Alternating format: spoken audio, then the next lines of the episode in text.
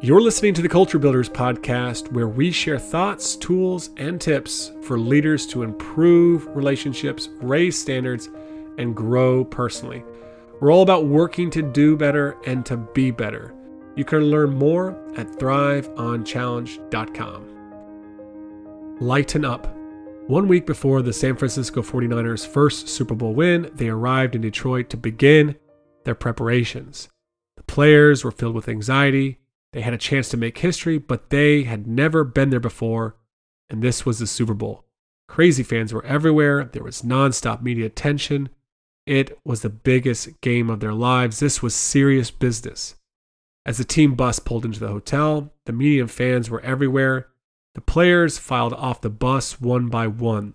As captain and starting quarterback Joe Montana walked off the bus, the bellhop attempted to grab his bag, but Montana resisted he didn't need someone to carry his bag.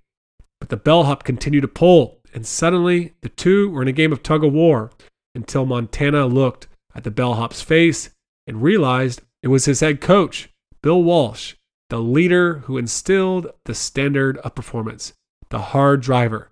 He was disguised as a bellhop.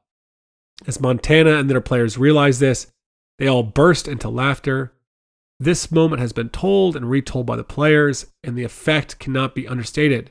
From that moment on, the team knew it would be silly to get all worked up and stressed.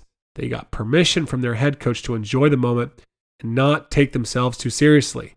Using humor at the right moment was one of Walsh's great skills as a coach. One time, he and the entire coaching staff dressed up in ridiculous clothing just to drive home how he didn't want the players to dress. He understood hyperbole and humor and how it could communicate better the importance of dressing professionally, better than any speech.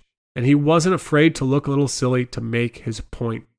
As coaches, we are serious about our profession, but it's easy for most of us to take ourselves and our sport too seriously. The hard thing is knowing when and how to lighten up.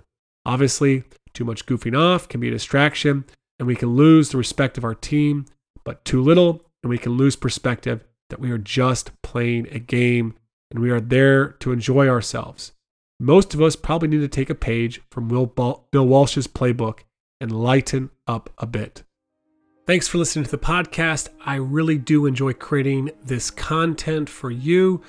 Some of you, it's all you need, but other coaches I know really like to reach out. They like to chat, they like to share a little bit about their situation and to get more personalized support.